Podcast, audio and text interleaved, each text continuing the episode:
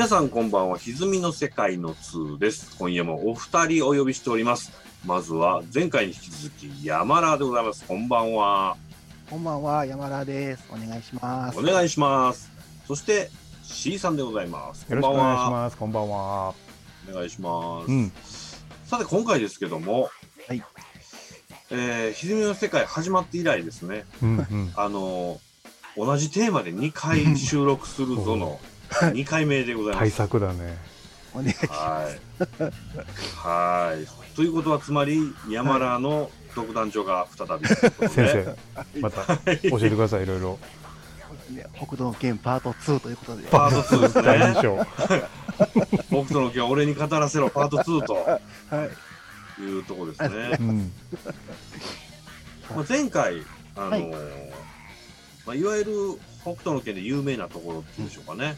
そうですね。そこを一通り舐めた感じでしたかね。うんうん。南都の人たちと、うん。あの最後、ラオウがと戦って勝つですね。ラオウが死うんぬところですね。で、あれみんな終わりやと思ったらしいですね。うんうんうん。聞いてくれた人たちも、はいまだあんの？って言言われた人がいましたけど、もうあれで終わりやんな、みたいとんでもない話。うん。とんでもな。ああ。もうとんでもないですね。待てことこからがっていう、ああはい。い、よいよの、は い今日はじゃあ、その辺を、うん。はいまあむしろここからの方が聞きしろあるかもしれないですね。あ、いいですね。知らん人にとってみたら。そうですね。とってみたらね。はい。じゃあ今日もがっちりいきたいと思います。よろしくお願いします。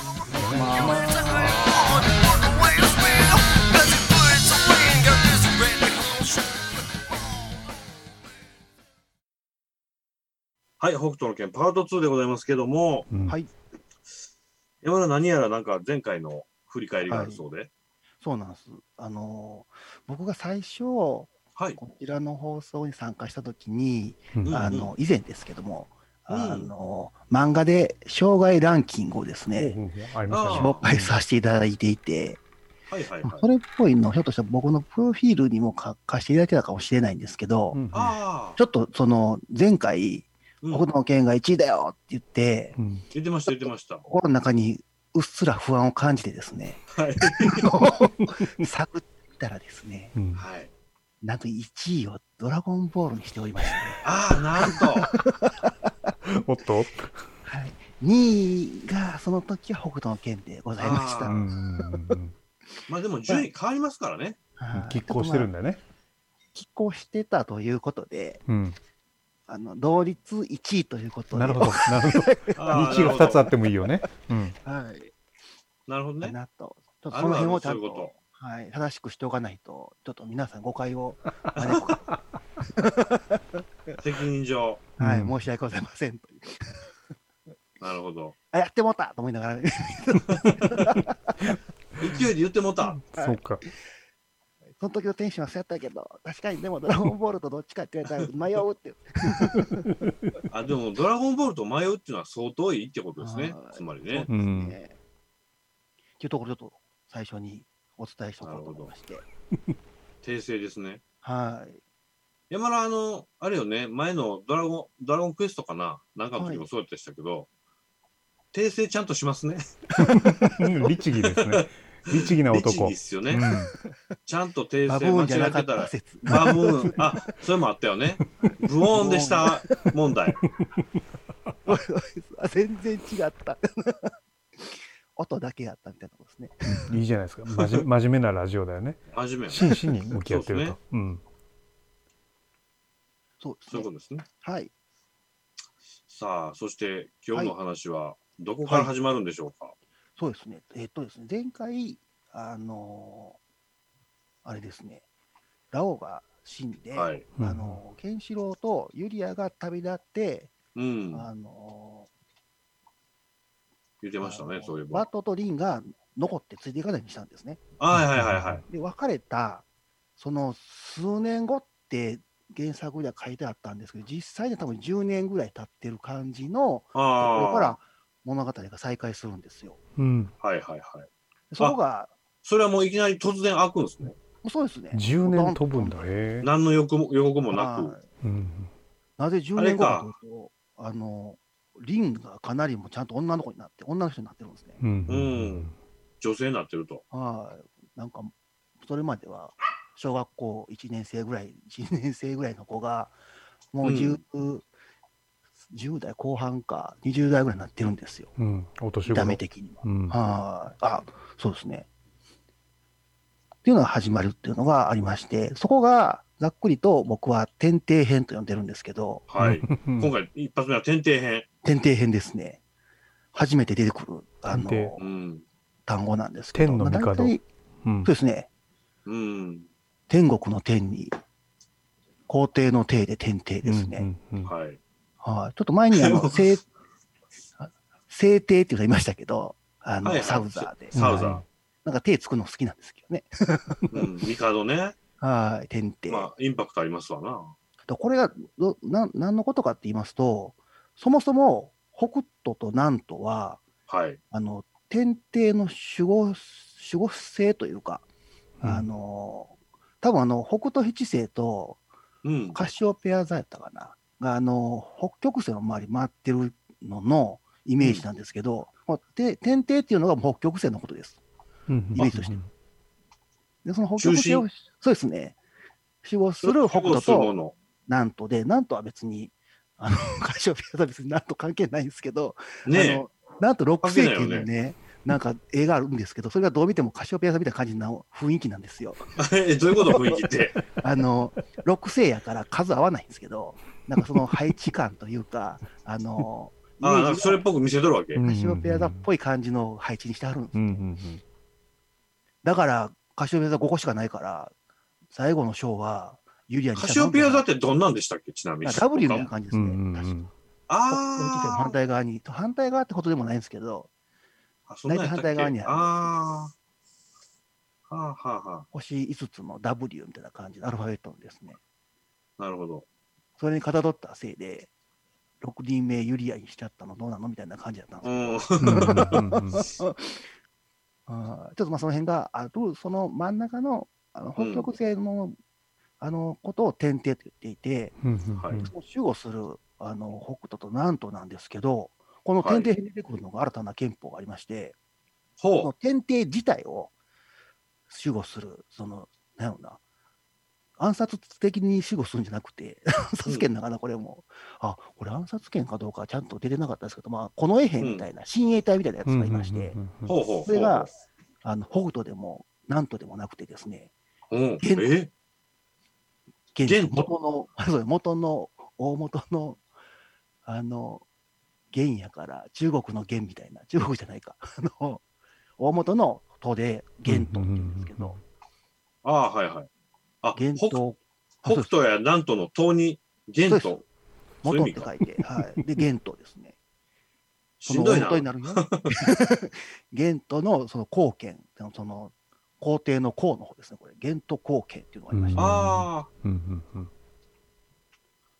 元斗貢献の元斗ってそういう塔なのか。そうなんそうなんです。北斗南斗に類する言葉って認識しなかったな。そうなんです。だからもう、北斗となんとよりも大元のちょっと位の高い憲法ですよと。うん。ああじゃあ北斗と南斗の戦いは北斗が勝って、はい。で北斗の、えーなんだっけ一子相伝みたいなはい。継承も終わったけあるどけど、それで終わりじゃなかったぞと。そうですね。うんであのまあ、ケンシロウとかがみんなこう死んでって、ケンシロウ以外の人たちが死んでって、あの北斗と南斗の力がまあ全然弱まったんですね、その時代。うんうん。ケンシロウもちょっとあのユリアと一緒に最後、あのイチャイチャしに行ったんで、世には出ずにですね、イチャついとるんですか？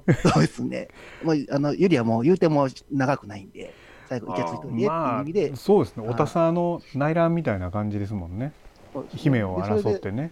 全体的に平和にはなって、あの、あのジードさんみたいな、こう、ジードさん？みたいな世界がちょっと収まって平和になったんですけど、うんうん。そこを、あの、天帝というその組織がですね、もう一回こう、うっすらとこう、力つけていって、支配してたんですね。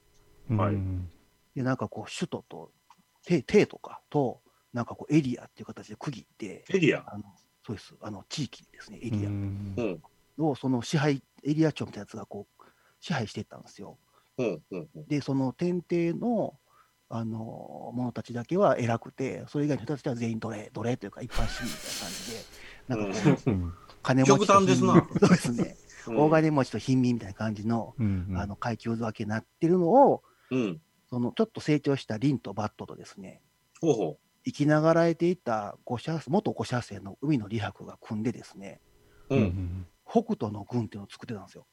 うんまだ勝手に。はい。でそれがいつかケンシロウが帰ってくることを夢見て、その天帝にあの逆らってですね、反逆反うん反逆軍というか、ああ、レジスタンス活動。レジスタンス的に、はい。ああ。ただ、もうそれでウォンテッドでリンとバットが狙われててですね、うんうんはいはいはい。賞金お尋ね者になっそうです、そうです。なっていまして、で、それでもう、やべえ、あの、とうとう、なんかその何回もそれで天帝軍が襲われるから、うんあの、リンとバットっていう人たちだったら、もう誰でもいいし、あのうん何人別にいてもいいから、どんどんリンとバットやってて処刑繰り返すぜって言って、もう似てる男の人、女の人も全員殺しまくってたの。乱暴やな。雑いなぁ。で、それが耐えられへんっていうリンが言って、それを、はいなるほど。それを待ってたみたいな？そうです、そうです。はいはい、はいその。時に、ケンシロウ再登場みたいな感じですね。うんええとこで帰ってくるわけですね。はい。いい感じで再会してですね。うん。で、じゃあもう一緒に北斗の軍で天帝目指すわって言って行くんですね。その時点で天帝は誰や何のこっちゃわかんないんですね。わかんないです。うんうん。なんか天帝軍はなんかまあ、悪いことしてる人たちなんやなと思って、じゃあ、うんうん。まあ、端っこの人たちはみんなこう、やばい人なんで、うんうん。で、ホホームのその帝都に向かうんですけども、うんうんそこの途中で、うんその天帝の賞金稼ぎ側のキャラが、うんいいキャラがいまして、はい。実は多分この天帝編の、まあ、影の主人公、もう一人の主人公って感じですかね、うんうんケンシロウじゃなくて、うん。ぐらいもういっちゃうぐらいのキャラなんですけど、それがアインっていうやつがいましてですね、ああ、それ、そんないいキャラですか。アインは。アインがいるんですよ。これはそんな強くないんですけど、なんかですね、名言がありまして、はい。なんかこう、ケンシロウと戦った時にですね、ケンシロウがこう、まあ、てあの、アインはそんな強くないんで、軽くあしらうんですよ、最初に。うん。あの、ビンタとかしてですね。あ、ビンタされてた。パンパンパンって。はいそれをこう、食らった後に、ニカッと笑って、やるじゃないって言うんですけど、このやるじゃないっていうセリフが確かですね、なんやろな、うん。あの当時一緒の連載してた、あの燃えるお兄さんっていうやつに出てくるキャラが、それパクったキャラがいまして、ええそうなんや。まあ、そいつはずっとやるじゃないって言ってたんですけど、見た目似てんねんな。そうですね、パクってるキャラで、はあ、それもギャグやねんな。っていうギャグなんだよね。い、はい。パクってるっていうギャグなんだよね。そうです、そうです。で、このアインが結構その賞金稼ぎとして弱いけども結構いい味出して、バットと仲良くなっていくんですね。うんそれじゃああれか、ブロンソンか原哲夫かわかんないですけど、はい。ちょっとそういう、なんちゅうの？ギャグというかコメディレリーフみたいなのを入れ始めたのか。まあそうですね。もともとそんなんなかったじゃないですか。でそれはね、昔はバットをやってたんですよ。あまあバットやってたか衣装といええうか、こう、同時キャラみたいなこととかを、子あ供の頃あ。のバットがやってくれたんですけど、はいはいはい。定年になったリンとバット、まあ、特にバットは、めっちゃええやつなんですよ。なんか。見た目想像できひんぐらいでっかなってたよね。そうです、そうです、ムキムキになって。むっさかっこええなだみたいな。そうケンシロウ、リンをもう一回ケンシロウに合わせるためだけに、あのー身を挺して頑張ってきた青年に良い良き青年になってるんで、うんあんまりそうギャグ的なことできなくなるんですね。この意味で多分、アインを呼んできた。ああ、なるほど。ちょっと同型やってもらもらえませんかと。うんただ、そのアイン自体も実は熱いやつでしてっていうところがうん話になっていくんですけど、まあ、最終的にこう、なんやろな、か各エリアを潰していきながら北斗の軍が検証とともにうんテートに行くんですよ。うんでそこに行くと、あのー、ゲント後継の使い手がいよいよ出てくるんですね、何人か、4人ぐらいいるんかな。うんで、一番のボスが、金色のファルコっていう、うん完全にあのロッキーのドラコドラゴン、はいはい。金髪のボクサーはいはい。もうあれなんです。と多分ね、当時、同じ。タイミングぐらいだったんですよ。その映画の上映とこの、はいはいはいちょ。っと後ぐらいなんかな。ドラゴン誰やっってたっけ？えー、最近もなんか映画出てた気しますねド。ルフ・ラングレンだ。あ、ドルフ・ラグレン。あうんドルフ・ラングレン、そうっすね、そうっすね。うわ、忘れてた。この人の存在を。あ、この人やった。若いな。で、その金色のファルコが使うゲート貢献なんですけど、うんまあ何が、ああ、そっちが使うのか。はいはい。その金色っていうのが、ゲート貢献は、うんま。あ、オーラみたいなやつを、はいはい。例によって。使うのが得意でして、うんそ。のゲート貢献をマスターすると、その自分のオーラがに色がつくらしいんですよ。うん紫とか 青とかいろいろいるんですけど、何人か。うんそれのうん。一番強いファルコは金色なんですね。で金色のオーラが出てるんですよ。ああ、ゲント貢献の中ではファルコは一番強いよと。そうなんです。うんうん。正当、正当な、ここれ僕全然知らないんですけどはあの北斗の北斗は飛行つくじゃないですかい。はい。で体の中から爆発するじゃないですかそうです。なんとはどっちかっていうとこう切る系そうですね。でしょこのゲント貢献ってどういう憲法なんですか？よくぞお聞きくださいました。すごい。打ち合わせないのに、いいものを送りましたね。ゲート貢献はオーラで細胞を消滅させるっていう、めちゃくちゃな憲法。オーラで細胞をオーラで？はいえ消滅させるんだ消滅させる すごいんだそれそれが何がすごいかというと、その北斗神経にですね、飛行疲れても、疲れた部分の飛行ごと、あの消滅させることができて、自らの体をそう消滅させるけども、その北斗封じできると。すごいな。飛行部分を選んで消滅させれんねんそう。ですね、もう自分で、わ疲れた、こいつ、この飛行やばいってなるところを自分でブズブズってこう、消滅させると、便利やな考えたなブロンソンさんちょっと止めれると。飛行ごとでするから大丈夫ですね。そう結局、そうか、ほケンシロウで歯つけよう思ったら、対抗いるもんね。そうですね。そういうことか。はい、でこのオーラっていうのが多分その次の、あのー話にもつながっていくんですけどこの、まあうんコンジュギのファルコはオーラで戦うんですけどちょっと、はいあの問題がありまして問題はい。コンジュギのファルコ、まあ、ファルコとかゲート貢献の人たちは、まあ、天帝を守ってるんですけどもうんうん。そのその天帝っていうのが実は誘拐されてましてうんうんどっかに連れてかれててそれの場所を知ってるっていうやつがあのジャコウっていう悪いやつがいるんですけどジャコジャコウですね。カタカナでなんですけど。そいつがね、天帝に使えてるんでしたっけ、ファルコは。ファルコ天帝に使えてるんですよ。天帝を天帝はおらんのっすね。そうなんです。どっかに誘あの誘拐されていなくて、それがうんジャコウってやつがこっそりどっかに隠してるんですね。でそれがで、その、天帝は私の言うことを聞く。天帝の命令で私は発言してます、みたいなことを言って、ずっこいことやっとるわけですな。で、ファルコはそれ知ってっけど、あの、もう、天帝さん取られて持ってるから、もう言うことしかしゃあないわ、みたいな感じでずっと言うこと聞いてるんですね。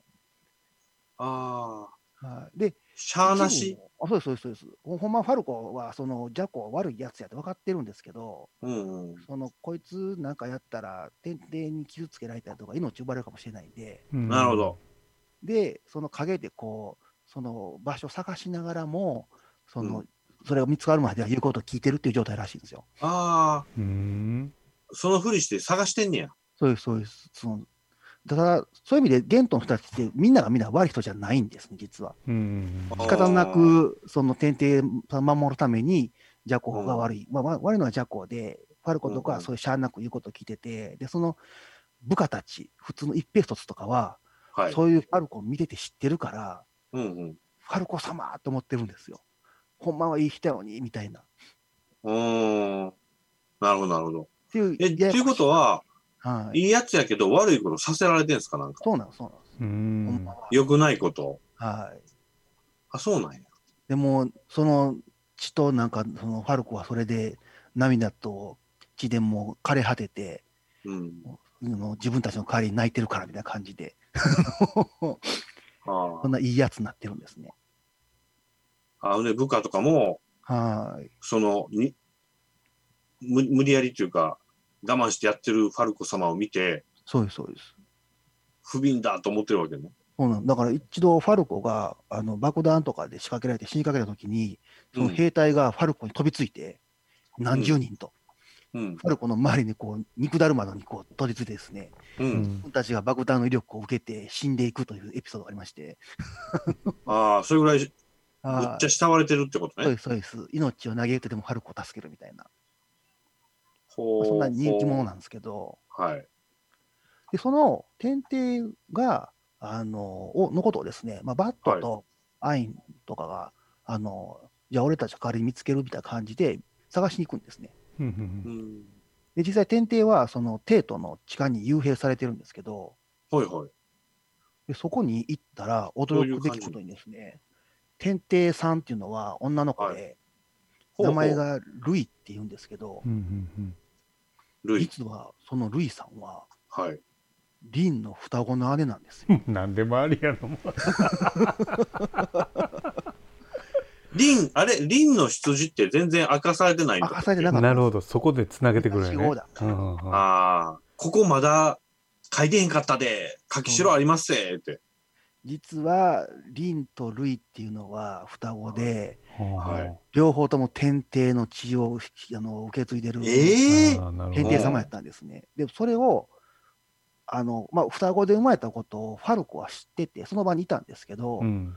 生まれたまあ時に、そうです、そうです。で、長老に、あがん、うん。双子やったら天が割れるから、うん。どっちが一人殺せって言われて、ほうほうほうほで、双子の赤ちゃんのどちらかをこう、玄都国権のオーラでシュワシュワ言いながら殺そうとしたらですね。しわしわ言いながらう。あ、はいシュワシュワ細細胞壊そうかな、みたいな。そうです、そうです。あのまあどっちどうとあの悩んでる時に、うんまあそのちょっとシュワシュワしてる手をですね、うん、あはのちあのちっちゃい子のリンがキュッて握るんですよ、いはいはい。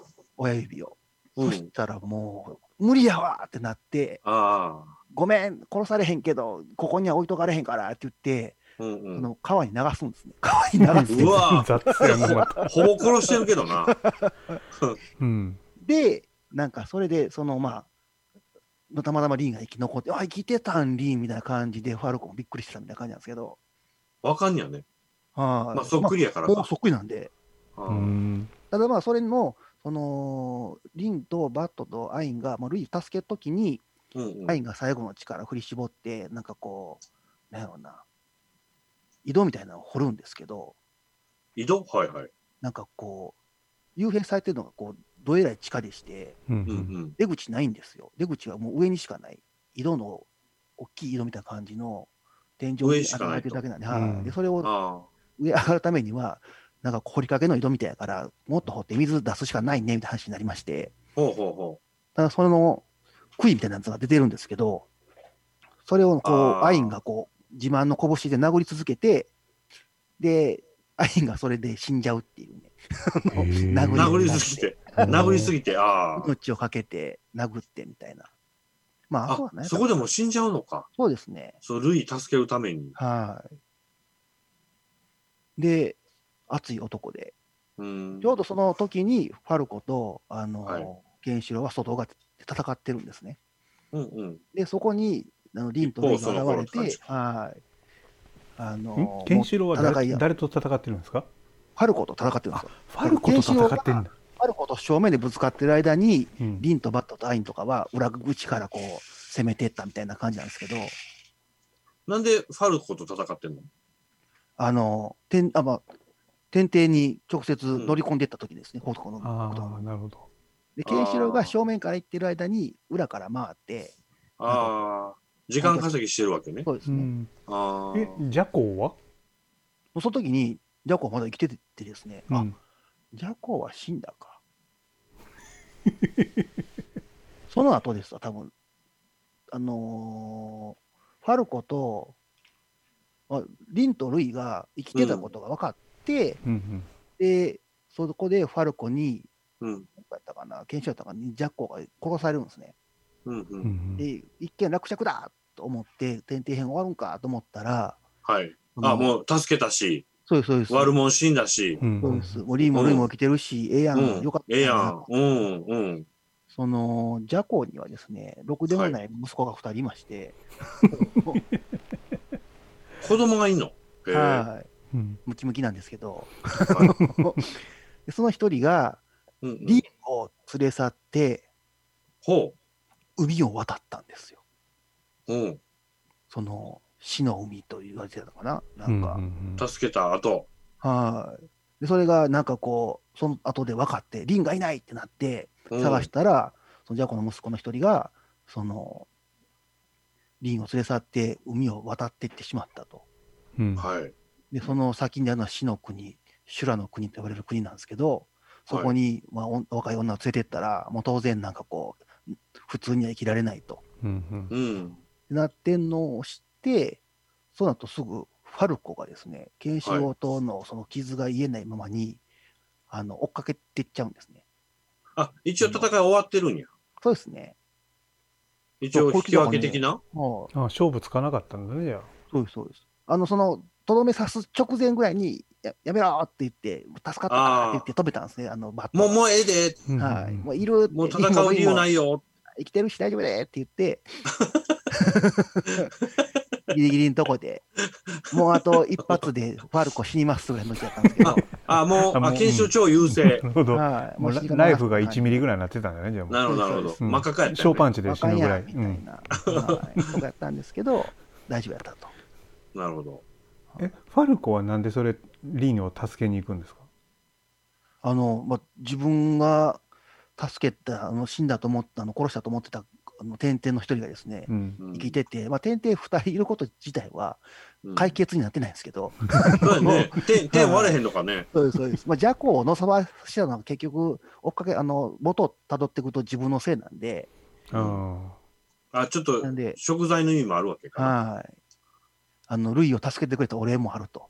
あああ、そうか。自分では見つけられへんかったもんね。はい。ということで、助けに行ったのを、ケンシロウが、うんじゃあ俺も行くわ、っつって、あの、うん追っかけるんですね。戦っとったけどはい。リンを助けるっていう目標は一緒だからそうです。ここはもう一緒にやろうと。はい。っうんうんていう流れで、一旦天帝編が、まあ、終わりまして、ジャコは死にで、うーん。でジャコジャコが悪いんだなだからな。そうですね。ジャコが悪いんです。ジャコでもね、いいキャラなんですよ。なんかあれよね テレビシリーズの顔見たらジョーカーっぽいっすねなんか。そうですね。なんか。ジャコあ様ー。キャラ立ってるんですね。はい。うんひょっとして微妙に千葉茂ですか？そうやったかもしれんな。ちゃったかな？ジャコそうやったんちゃうかな。それ相当いいですね、じゃあ。はい。あの、名言が一応ジャコにもありまして、ほうほあの、北東、あのジャコが、ちょっとこれ、さっき言ってなかったんですけど、う。うん。ジャコの若い時と、はいはルコの若い時は、同じ仲間というか、まあ、近所同じ村に住んでる人たちやったんですね、うんまあ、ゲントの。うんそこに、剣王時代のバリバリ、あの、周りを襲ってた、あの、ラオが来まして、あの、ジャコを見て、こいつ将来しょうもないことするから、今殺しとかなあかんでって話をファルコに言ってくれはるんですよ、助言で。ただそこには、ファルコとか、あのジャコの母親的な存在のおばあちゃんがいまして、でその人の前で、あの俺が俺を殺せるのかみたいなことをジャコがこう、卑怯にも言ったら、うん。ファルコが、もうそれできへんわってなってですね、うん。で、この村も手出してくれるなって言って、その自分の足を片方ちぎって、え？どういうことや？ラゴンに渡すんですよ。え？うん。この足でなんとかこの村をあの何もせんと帰ってくれと。うんうんなんでまあ、ゲント貢献の継承者がそこまですんやったら、まあ、ええわっつって、うん。ラオそのまま帰っていくんですね。まあ、それで十分戦えると思えへんし、みたいな感じで。うん。でそれで、あの悪い、将来、あの良くないことになるジャコを守ったっていう、その、ことはあるんですけど、ジャコはその時に、北斗神拳のラオウのことめっちゃビビるんですよ。もうややっべ、こいつはやっべなって。こいつやっべはいなんかこう、夜がめっちゃ怖くなるんですよ。その北斗七星見えちゃうから、夜うんうんになると。うんああ、そういうビビり方するわけね。はい。で、ずっとその名言として、暗い、もっと光をってずっと言うてるみたいになるわけです。ああ、まあそういうキャラクターになってるわけか。うんで、天帝はすごい都市なんですけど、ビルが建ってる、なんか変わったビル建ってる都市なんですけど、そこだけもうギンギンに明るいんですよ。ああ、なるほど。北斗一星夜見えないくようにね。そ うです。なんでそんな発電できんの？って言ったら、その地下で、あの労働者がぐるぐる歯車回してるっていうね。あ、電気のために？そうですそうです。で発電してるわけ？そうです。めっちゃ無知に。しばかれて、あの、もっと回せって言って、暗いってこう、なんかこう、中のあの、ダクトから聞こえてくると、ピシピシなくて、回せって言って、あ、ジャコ様が怒ってますよみたいな。え、ここの電気ってそういうシステムなんみたいな感じなんですけどああ、タービンを人力で回してますか人力そうなんそう。うん。なんか、でガソリンあんやから頑張れやと思うんですけど、なんかまあ、そういう整備ガソリンは貴重品なんでしょうね。はい。なるほど、なるほど。ガソリンは車を動かさなあかんから。そうです、そうです。だからなんか悪いことした人たちは全員そこにの地下に連れられて、ずっとタイピン回させられ続けると。そういう世界なんですね。そうです、そうです。そういう名言がジャコー様にあるんですけど、うん。まあ、キャラ立ちしてるぞと。はい。何もファルコは、そういう意味では、そんなにいいキャラですけど、うん。中途半端ですね。アインの方がかっこよかったなって感じですね。天どな。なるほどね。はなるほど。い。いいんですけどね。あでもアインは戦って死ぬんじゃなくって穴掘って死ぬんやね。そうですね。うん。なんかその賞金稼ぎとして、あの生きるよりも、なんかこう最後にいいことして死にたいみたいな感じの流れで、うんうんうんまあ、アインにもなんか、どういう関係かわかんないですけど、小ちっちゃい女の子がいまして、アスカっていう、うん。まあ、自分の子供やとして育ててるんですけど、ああ、子供じゃないのか。子供なんかな、ちょっとね、そこら辺が出自が怪しいんですけどね、自分、本当の子供なのかどうか怪しいんですけど、僕なんかあの、その、自分の大事な人っていうのが、そのそうです、そうです。女の子のことで、そうです。何かにつけてそのこと言ってた気がするね。そうなんです。小指立てて、俺、こいつが、俺にはこれがいるからって言ってるんですけど、はいはいはい。ちっちゃい女の子で、うん娘として育ててると。うんうんで、この子のために金稼いでるんですけども、そう、金稼ぐじゃなくて、この子の未来のために、いい世界にして終わった方がいいんじゃないってバットに言われて、うん。俺もちょっとやったるわ、みたいな感じでああ。頑張ったというのが、ちょっと愛のいいとこですうんうね。んはいは、の、はい。娘、娘ちゃんはその、何だっけ？なんとかっていう子はどうなったかわからへんわけですかね。アスカはそうですね、その後、その、アインを死んでるの見ても、お父さん頑張ったって言って、なかなかこう、ひょうなちっちゃい子なんですけど、まだまあその後は分からずですね、うん。ここでも出てこなくなるんで、まあそこで終わりと。はい。立派な大人になるよって感じで終わっていきます。んなるほど。まあ、天帝編でして、うん。で次が、そのままいきますと、修羅の国編っていうのがありまして、うんうんそこ、なるほど。こここはね、全然みんなは知らないですよね、きっとね。ここれも一応ね、アニメにはなってたんですよ、ここも。あ、そうなんや。最後まではアニメになってるはずなんですね。うんうんへえ。はい。トムキャットの辺時とかこの辺のはずなんですよね。ああ、そうなんや。はい。トムキャットの時、あじゃあじゃあその、ゲント貢献とかもう終わってんねや。いや、トムキャットの時からが、あの、天帝編やったと思います。うんあはい。その流れで、その修羅の国編にも入ってたはずなんですよ。ああなんか10年経つ切り替わりでトムキャットになったよね。あ、ああ、そうかそうか。うんその時だからもう、あの、リンとかバットが大人になってる時やうったんでうんうんん。そうなんです。で、その、まあ、天帝編までは完全に日本の話なんですね。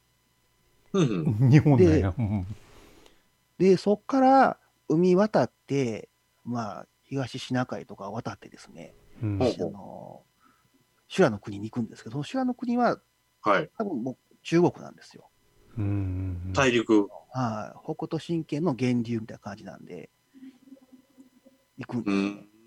で、そこに渡っていきしなの、もうその時の一コマ目の、あの、ケンシロウの姿がですね、はい。なんかこう、レーバーのサングラスみたいなのかけた、あのシルベスター・スタローンのコブラってあの、コブラってああ、コブラね。あったでしょ、映画。あれのもうパッケージというか写真まんまやみたいな、あ のあーケンシロウがボート、ちっちゃいボートで、なんか船を、ええ海渡ってるんで、それはひっくり返るよみたいな感じなんですけど、立ちながらずーっとボボボボで一人であ原哲夫がコブラ見たんやな。うんそうですね。見てかっこええと思ったんやろね。あかっこええなって思ったんやね。いただきと。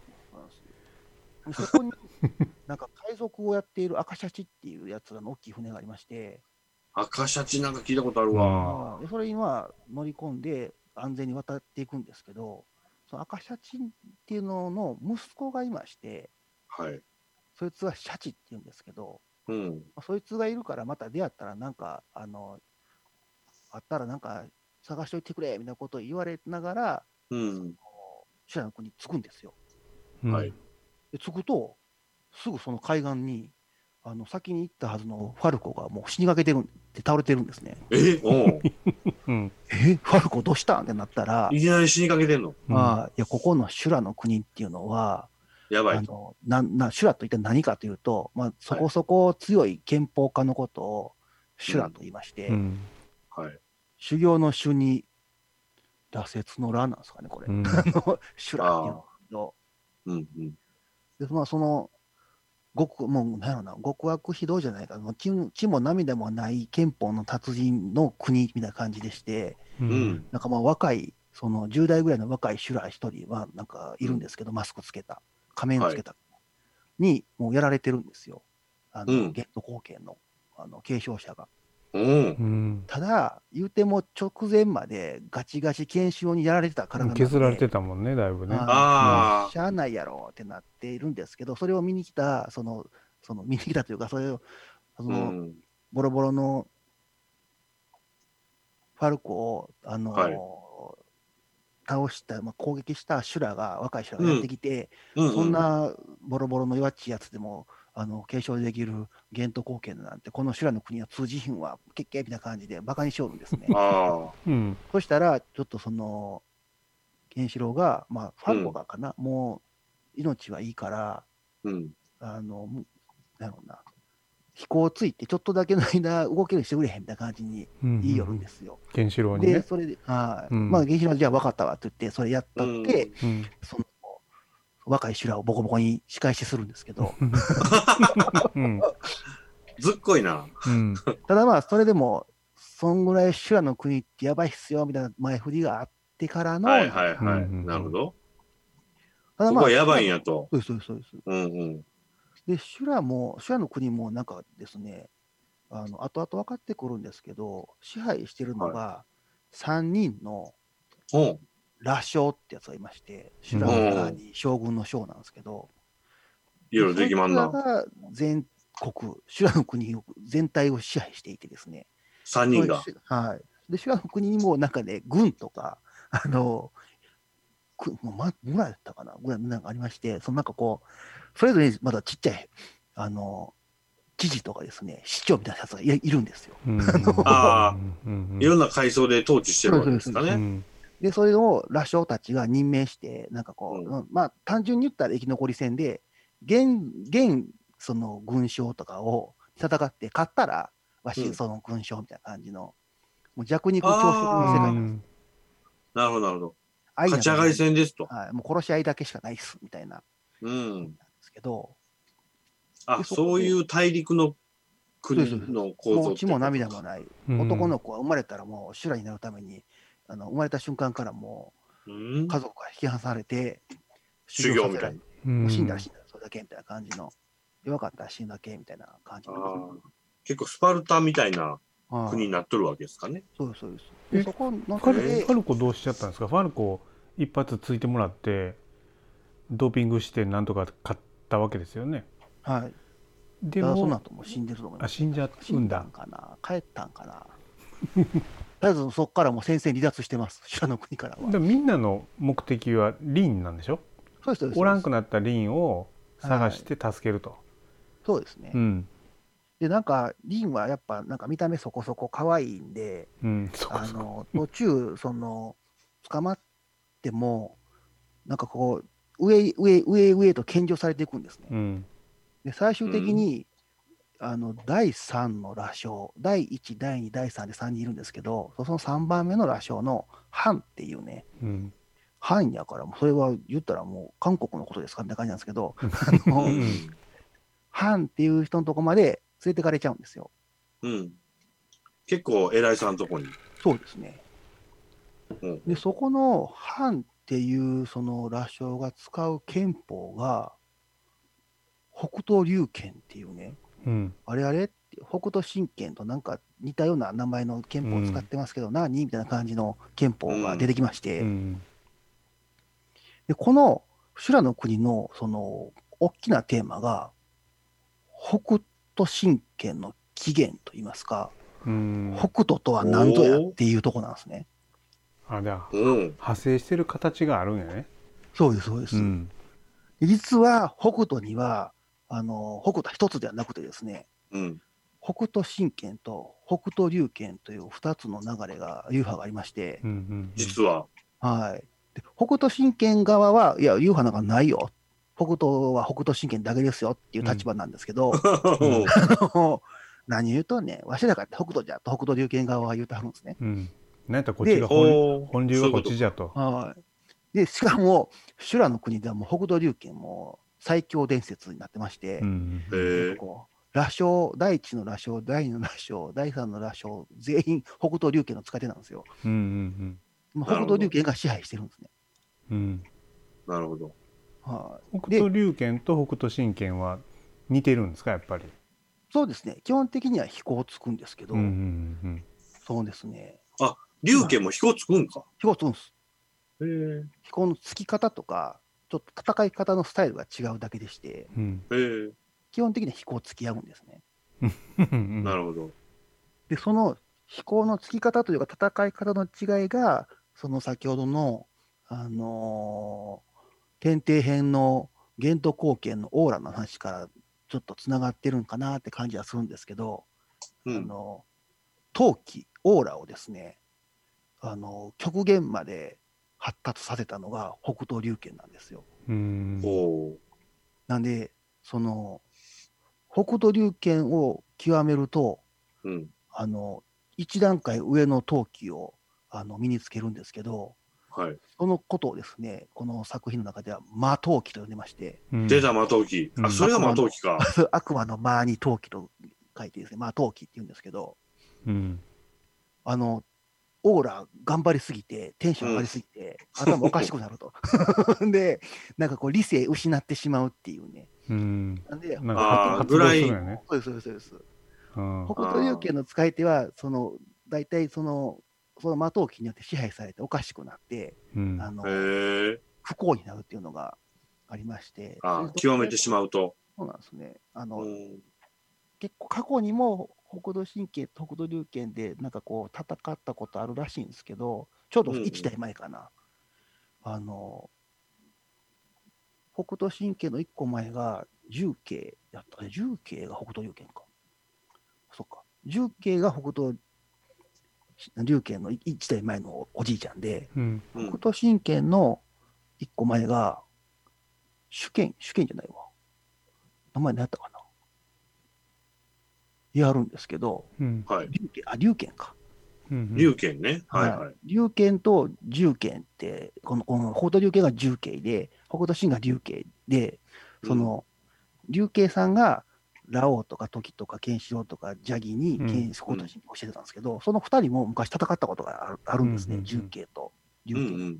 その重慶が魔闘機で暴れまくって、うんなんかこう、それ多分ね、中国時代なんかな、お二人が。うんうん 近所に近所に住んではったみたいなんで、はいはいはい。わーって暴れてるのを龍慶が止めに来て、とどめ刺そうと、あのしたときに、まあ、うんとどめその時刺してなかったですけど、なんとか食い止めたときにですね、うん。龍慶はもう自分の家族全員殺してたらしいんですよ、魔闘機で。ああおかしなってうんはい子供も奥さんも。うんわ、ひどい。あのそういう憲法やからあかんでってなってたんですけど、あかんでってなっなんかこう、重慶テンション上がって、あの、教えちゃったみたいでして、うん なんかね、結局、重慶さんは、今では反省してるんですけど、うん。なんかこう、4人の人に教えてるんですね。うんうんうんそれが、うん第一の羅生、海王っていう男と、第二の羅生、氷っていうのと、うんうん第三の羅生、ハンっていうのを教えた後、うんそ多分その3人目でがっつり後悔して、うんでその3人をなんか止めてくれって言って、最初ちょっと言ってました、赤シャチの息子のシャチっていう若い子にも教えたんですよ。うんうん。で、4人北斗龍拳の使い手がいるんですけど、うん。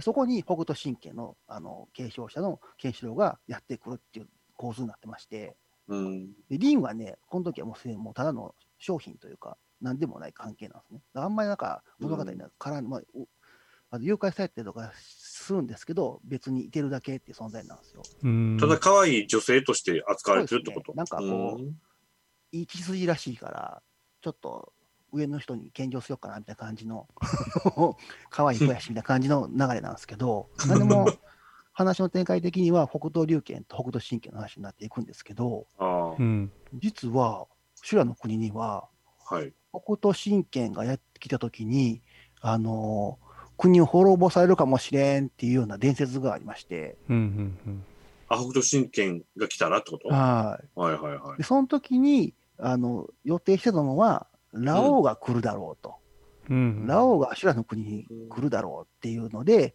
そのあしもうそれを知らせるシステムを開発してたんですよ。うん。なんかですね、川に赤い水を流すっていう。あ。で、ラオウ来週の知らせる赤い、あの赤いうん積、積水って赤水、赤い水ってわーって川が長くなっていって、ケンシロウを見てあの勘違いしたそのあのシステムの人が、それバーンってオフにオンにしちゃったら、わあ、ラオウが来週してきた、やばいってなるのかななるぐらいの話だったんですけど、なるほど。なぜラオウがうん修羅の国に来ると思ってたかと言いますと、そもそも、ラオウもトキもケンシロウも出身地ここなんですよ。ほう。え？ほう、大陸生まれ。はい。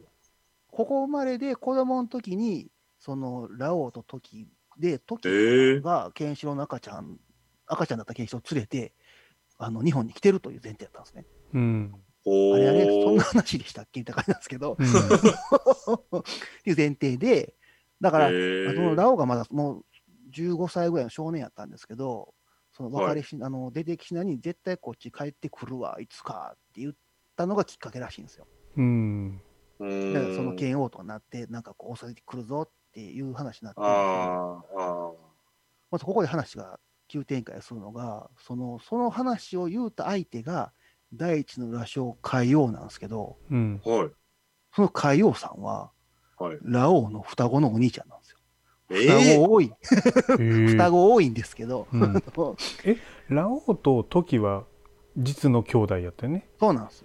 で、うんトキのお兄ちゃんっていうのは、あの、二人いましたと、双うん子。なるほどね。うんうんうんトキ一言もそんなこと言ってないですけど、まあ、多分まあまあ、別れた時に、もう、兄弟も血筋を全部切って、別れるという、その、あったんかもしれないですね。あの、親子が養子に行ってるんで、龍賢のところに。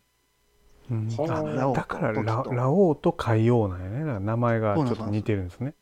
もうほぼ顔一緒って感じで。ああ、なるほどあ。そうなんや似てんねやはい顔そうなん、そうなんです。ほぼラオウです。なるほど。はいなるほど。で、その第一の羅生は、ラオウと、そのまあ、ラオウ時との実の兄弟の海王なんですけど、うん。第二の羅生のヒョウっていうのはですね、これまたややこしいんですけど、うん。はい。実は、ケンシロウの実のお兄ちゃんなんですね。え？え？おうおお。ケンシロウ身寄りなかったのに。そうです、そうです。うん。鬼いいねや。鬼いるんです。ただまあ、あの、ヒョウはまだケンシロウのことを赤赤ちゃんとしては知ってるんですけど、うん。ケンシロウはガチ赤ちゃんなんで、うん。記憶ないよね。自分の、まあ、知らないんですね。だから、うんヒョウは兄弟やということも知らない、知らずにこっち来てるんですよ、今。うん。修羅の国に。ああ、なるほど。それは、えっ、と、誰かいるっていうことさえも知らないってこ知らないです。うんと。。そういう血筋がいることをそもそももうそもそも承知してないと。そもそもあ北斗龍拳も知らないし、うん修羅の国って何？って感じで来てるんですね。あなるほど、なるほど。何も知らない自分って感じなんですけど。すごいね。誰にも、そうです、時にもラオウにもそんなこと教えてもらわずにみたいな。うん。結構内輪で回してましたって感じなんですね、じゃあ。そうですね。うん割とじゃあ、身内ネネタなんですね、これ。そうです、そうです、そうです。身内話なんですね。で、海王とヒョウ、まあ、第一、第二の羅生そうやのに、藩は誰とも関係ないんですよ。ああ、そうなんや。あそこはないんやなんか言うたらと、なんかこう、北斗神拳の方のジャギ様的な感じなの？みたいな。どね。どこの子自分みたいな感じなんですけど。そうなるほどね。で、その藩が最初にあの第3弾で、言うてもケンシロウと戦うんですけど、うんそこでケンシロウが使った、あの、天正本列っていう、うん。あ何それの、神経の技があるんですけど、うんそれを見て、ラオウちゃうこれってみんな思っちゃうんですね。うんラオちゃう。かラオウが天正本列っていう、なんかカメハメハってきた感じの、豪商派みたいな感じの技を使ってるのを見て、ラオウすげえってなってた人たちが、うん。あの技、ラオウの技やんってなって、うんはいはい。ラオウ来たわーってなって、うん。あの、テンション上がっちゃう。なるほど。なるほど。ただまあ、ハンは、お前やっぱラオウちゃうやろっていうのは、まあ、火曜見てわかんの？なんとなく。ああ、うんうんそれは顔全然ちゃうもんな。で、わし研修やでって言ったら、うんおんちゃうで、みたいな。そうですね。ただ、その時、研修が来たということに対して、ハンは、じゃあ、お前じゃあ、大の将、ヒョウは倒せへんぞって言うてたんで、はい。ハンは、ケンシロウとヒョウが兄弟ということを知ってるっぽいんですね。うんは、ほなんで？って思うんですけど、うん そう自分別に血族でも何でもないのに、う。うん。なんか急に物物知りですけど、どこで知ったんですか？みたいな感じなんですけど、うん。まあ、そこは謎のまま終わってるんですね。で、またややこしい話がまた続くんですけど、このヒョウは、実は記憶を失ってまして、はい。ヒョウも自分に弟がいることを忘れてるんですよ。ああう。んで、ケンシ記憶ロウ、ああ、そういうことねはい。自分、まあ、弟がいることは忘れてて、ケンシロウのことも覚えてないんですね。うん。そのヒョウの記憶を消したのは、実は海王なんですね。消したんや、ほうんそうなんです。なんかこう、う。なんやかんやで消してんねんな。あまりその、ヒョウが優しい、ヒョウはだから優しいんですけど、はい。北斗龍拳の覚えてはいるが、うん。なんかその、奥義の域には達してないんですね。うん弱いで。その弱い、弱いんです、だから。ただ、その海王は、なんか、その、ヒョウが持っている血筋の記憶が、はいあ。まあ、ケンシロウは同じですけど、をうん持ってるのが、あの目覚めると怖いと思っていて、ほうほで、それをこう、忘れさせるために記憶を消したんですね。うんう。うんなので北斗神拳というか、北斗の血筋は、今、あの、ヒョウ、ケンシロウ側の血筋と、うんうん。海王ラオ時側の血筋がありまして、うんはいはいはい2つですね。でどっちかというと、海王、ラオ時側の血筋は、あの全体的にあんまり表舞台に出てないんですよ。はいはい。で、ヒョウとかケンシロウマイナーなの血筋があのメインなんですね。へえで、その血筋がなんでそんなになったのかっていうのが、実はですね、北斗龍拳とあの北斗神拳の大元になっているはい。北斗宗家の剣っていうのがありまして、北斗いっぱい出てくんな。そうは、なんやろ、あの、そう、え？総州、総合、総州かな？なんやろな。なんていうんだよ、これ。そう。胸って字かな？あ、そうですかね。そう。うんっていう字なんですけど、うん。なんでまあ、もともと、北斗宗家の剣っていうのが中国とか、修羅の国に、元の修羅の国になる前のところにありまして、うん。でそのそれが2000年前の話に飛ぶんですよ。ええよ。で、北斗宗家の剣はあったけど、その時、世界が荒れていて、はいはい。いろんなこう戦争がいつまでたっても憲法と争いとあの収まらなかったんで、うん。もう史上最強の憲法を編み出すしかない、まあ、なぜか知らないですけど、北斗宗家というのはそう考えてですね、うん。それをあの作るためのその男の子を産むんだって言った時に、はい。北斗宗家の血筋にちょうど、うんなんかこう、2人、あの娘がいまして、ううんん。その娘に、またなぜか、あの、同時期に、はいあの、お男の子が、お前、あの、できちゃうんですね。うん。あの、おお姉さん。それそれ、双子や。双子や、姉妹か。二人の 姉妹に、あの、うん同時に男の子が、あの、身ごもるんですけど、うんで、同時に生まれるんですよ。で、またうんこれが、そういうの好きやな、この話なんですけど、二人いらんと。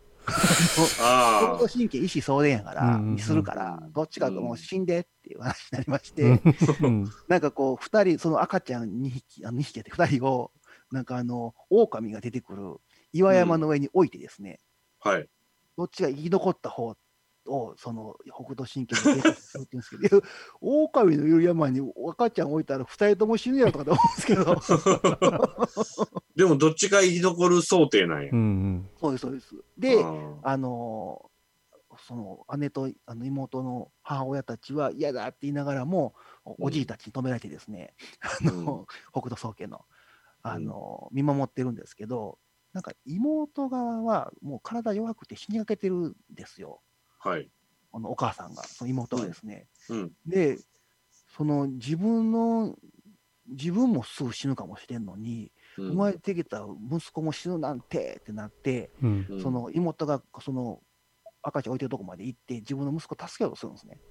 はいはいはい。で、それで、この決まりを、あの破っちゃうわけですけども、そこをすぐに捕まって、うん。あのどうしてそんなことしたの？ってお姉ちゃんに言われたら、そういう言い訳をして、その自分もすぐ死ぬのに、この子の命までなくなったらかわいそうすぎるって言って、どうかこの子の命だけ助けてくださいって言って、その岩場から身を投げて死ぬんですよ、うん。妹が。であのそのまあ、その子は助かるんですけど、でそれを見て、じゃあ、あのまあ、しゃあないなって言って、その生き残その妹の子はやっぱここで死んでもらうけど、まあ、として継承者としては結局、その結果として生き残ってるというか、何もその場にいたままになってる、うん。あのお姉ちゃんの子をううんんうん。しますって、あのおじいちゃんたちはそう決めたんですけど、うん。それを見て おじいちゃん。はい。あのお姉ちゃんの方が今度は、いや、やめてと、妹の子殺すんだけやめてくれと。その、そのうちのその息子が継承者なんどっちでもいいけども、妹のそのあの息子だけは助けたってくれって言って、お姉ちゃんも自殺するんですよ、そこに。私に、ええうんみたいな感じ。ああ。うおーってなって、おじいちゃんたち、それで2人とも死んでビビって、いや、一人目で死んだ時でもビビりやって感じなんですけど、あのうん あ、あかんってなるわけ？はいわーって、両方とも死んで迷ったってなって、うん。じゃあもうこの妹の愛も、あの姉の愛もあの受け継ぐ、この弟妹側のうんあの男の子を、じゃあ北斗神拳の伝承者として育てましょうと。うんうん一応、でもどっちも殺さんと育てますって形で、その場は落ち着いたんですけど、ううんんその妹側の血筋がうん。主権っていう、まあ、妹のその男の子が主権っていうんですけど、はい。主権が編み出したのが北斗神拳でして、はいうんその血筋、北斗宗家の本筋というか、血筋がずーっとついた先が京都剣士王なんですよ。うんうんうんああ、はあそこで別れたんやねだから。そうですね。うん。で、あ生き残ったけど、なんかこう、なんか弟妹のせいって、弟のせいで、我がの親まで勝手に死に殺されたわっていう悲しい感じのあの血筋が、ラオウとか、あの海王とか、時のあの血筋なん。ですね。うん。あ。うーん。なん。で、なん。か北斗宗家とかの現場では、その本筋がヒョウとかケンシロウなん。で、うんヒョウとかケンシロウに対して、お前ら、うん。あのちょっと身引けと言われて育てられるんですよ。なんかこう、やばそうになっても、そのバズと八百長で負けろみたいな感じになるんですね。ええほん。自分の方が強くても。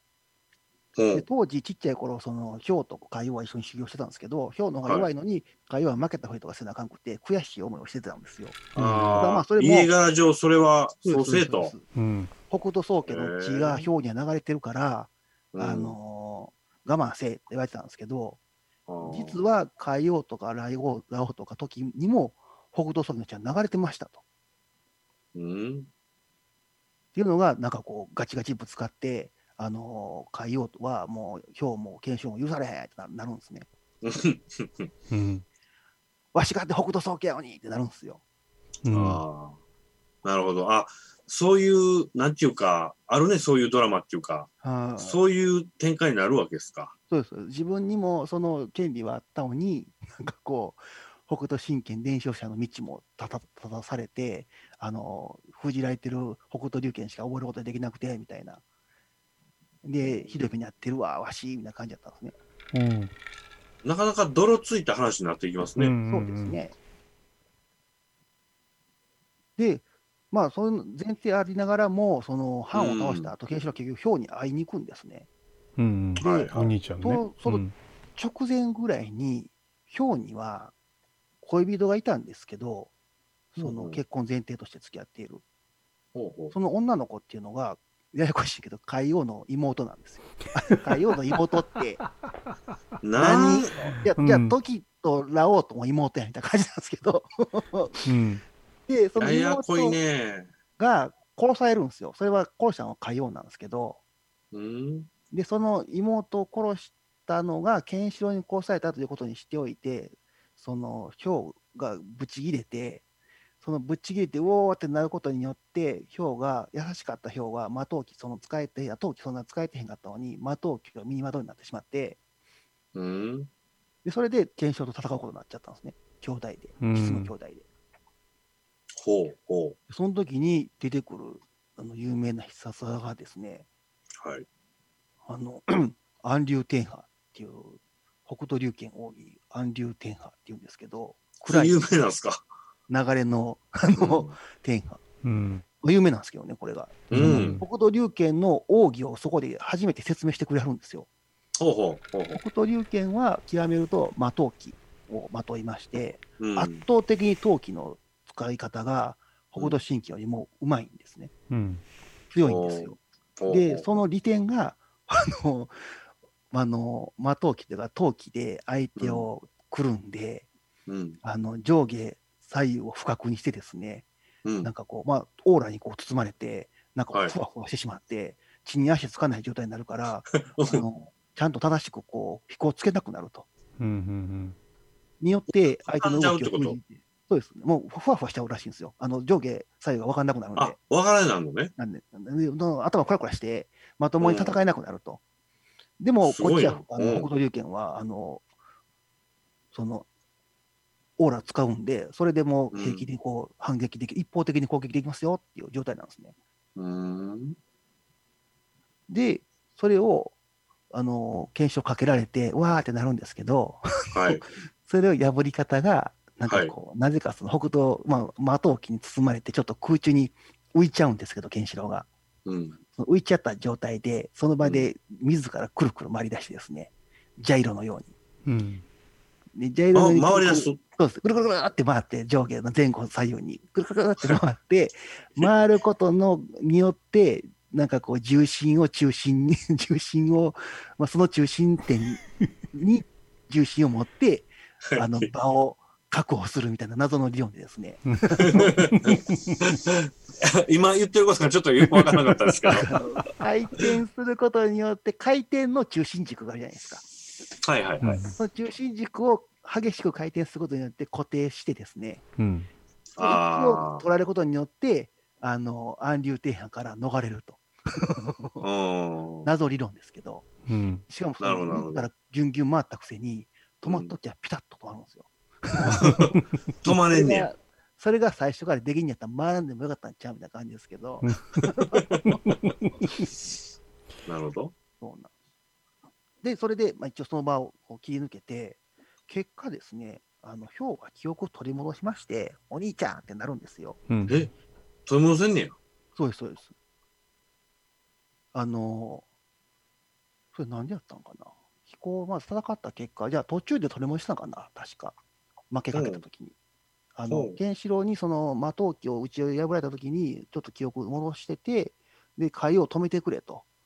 で、うんその、うんそのさっきのその、ヒョウが本家で、海王があの分家で、あの、八百長で負けさせられたとかっていうのも、うんうんあ。の別にその俺が弱かった、ヒョウが言ってるんですけど、俺が弱かったから海王が歪んだだけであって、海王が悪くないから止めてくれっていう話で、うんあの、検証頼んで、検証はその後、海王のとこ行くんですね。う。うんん。